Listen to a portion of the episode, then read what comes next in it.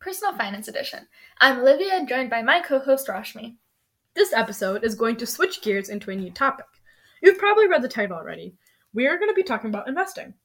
We won't get into the actual content of investing until a few episodes later because we want to make sure you guys have a basic understanding on what it actually is in a general sense, some terminology, and the mindset you should have for something of this nature. Yeah, this is a super important episode, so make sure you pay attention to the whole thing. Yep. Investing, first of all, refers to the act of committing money or capital to an asset, financial product, business, or endeavor with the goal of generating income and earning a profit on the initial investment you made over time. Many people opt for this way of income because there is a lot of diversity in ways you can invest. If you want to play it safe or be more risky, there is something that caters to your needs the best. That makes sense, but I'm not quite understanding what the importance of this is and what this has to do with personal finance. You know, that's a valid question to have. Well, investing provides opportunities for your money to grow over time. It allows you to accumulate wealth and achieve long term financial goals like retirement, buying a home, or funding education. By earning money that exceeds the rate of inflation, investing helps maintain the purchasing power of your money instead of keeping cash that can lead to its devaluation. Wait, that makes a lot of sense. And now that I think about it, investing provides financial security, which is the ultimate goal of personal finance, to create a safety net for unexpected expenses or, or, emergencies and increase your funds at the same time. Yeah, exactly. So, to make sure you guys are set up for the episodes to come, we're going to be going over some vocabulary that will be used as we talk about forms of investments. Without knowing the basic vocab, everything we say will sound like a foreign language to you, so this is really important. So let's start off with appreciation and depreciation. No matter what form of investment you decide to opt for, your investments will fluctuate between appreciation and depreciation. This means that the value of the investment will increase, which is appreciation, and the value of the investment will decrease, which is depreciation. To calculate these gains or losses in value, there's something called return on inv- investment, or as most people call it, ROI. Since ROI measures how much profit an investment generates compared to its initial cost, there is a way to calculate it. You divide the net profit, which is profit minus cost, by the investment's cost and expenses and express the result as a percentage. For instance, if an investment cost $1,000 and it yielded $1,500 in profit, the return on investment would be 50% because 1500 minus 1000 divided by 1000 times 100 is 50%. If the percentage is positive, you know that you made a profit or had capital gains, which we mentioned before. If the percentage is negative, you know you're in a loss, otherwise known as capital loss. Capital gains and losses fall under ROI in a sense because they measure either losses or gains, whereas ROI measures both. The next two terms are strongly related to each other. The first one is portfolio. This word is commonly used in an academic sense where p- teachers place all your tests in it so they can show your growth as a student.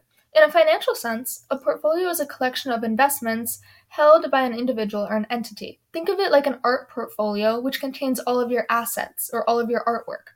If you ever forget what portfolio means, then you can always think back to it when you are at a school or was at school.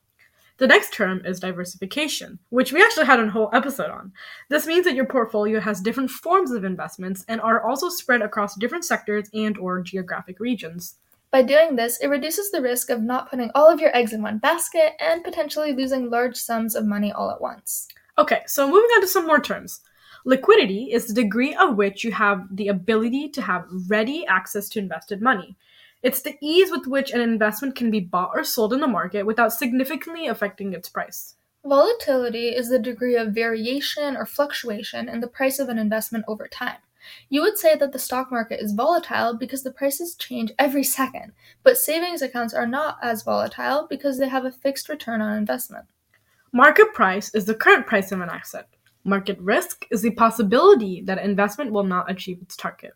Market timing is an investment strategy that requires you to make the call for buying and selling securities in anticipation of market conditions that would require that. Having the right mindset when investing is essential for making informed decisions and managing expectations. So let's go over some key mindset and tips to be successful in investing. One of the biggest things to keep in mind is that investing is usually a long term endeavor. Adopting a patient approach and focusing on long term goals can help navigate short term market fluctuations and increase the likelihood of achieving longer, higher returns. The key word here is that it's a long term endeavor. You should not expect that the investment that you make today is going to grow to like a million dollars the day after. Which is why having patience is extremely important. If you do not acknowledge this fact, you will find yourself making irrational decisions leading to a loss in large amounts of money. Remember that the stock market always grows as a year altogether. It doesn't happen in a single day. Exactly. And to add on to that, emotions like fear and greed can influence investment decisions. Stay rational and avoid making decisions based solely on emotional impulses, like wanting to have a million dollars a day later.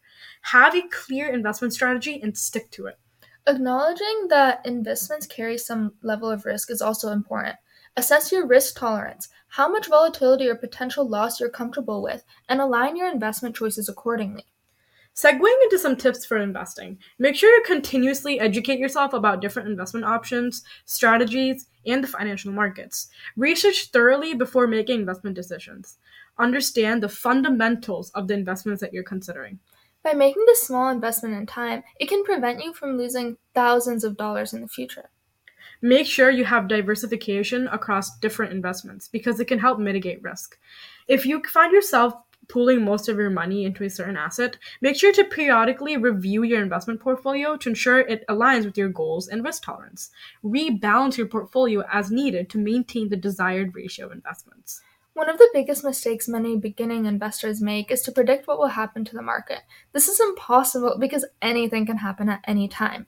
If you predict one thing and the opposite happens, don't be scared. Focus on the quality of your investments and stay invested through the ups and downs rather than attempting to time them. Investing is a really big topic and there's so much so many things that even top investors don't know. It's okay to feel lost at times. What's important is that when you're in a situation, you're rational and you need to make sure that you have resources on standby. That doesn't mean having a professional to come sit down and talk to you at every second. That's an option, sure, but it's not practical for many people because it costs money. This is why we will be giving you some free resources that you can use. If you enjoy learning through reading, you can get these books from your local library.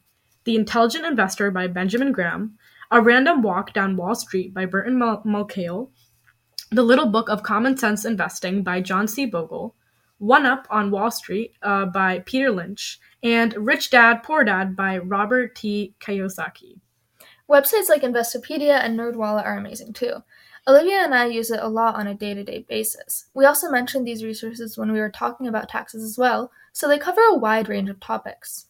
Financial news outlets are great too. Bloomberg, CNBC, Financial Times, Wall Street Journal, and Yahoo Finance offer news, analysis, and insights into financial markets and investing. And finally, there are some YouTube channels who provide great information as well. Khan Academy offers videos on finance and investing topics, Graham Stephan provides personal finance and investing tips, and The Plain Bagel focuses on explaining investment concepts in a simple and understandable manner. We hope you feel more confident than you did before after this episode.